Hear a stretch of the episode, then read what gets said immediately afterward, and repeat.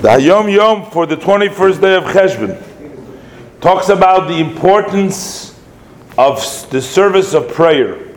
So he says here that the avodah of tefillah, the uh, service of tefillah brings what you have understood, what you grasp with your mind, into an excitement of the heart. So that both together, the heart and the mind, together will bring forth in service to doing the mitzvahs with Yirah Shamayim, with fear of heaven, and with the acquisition of good character traits.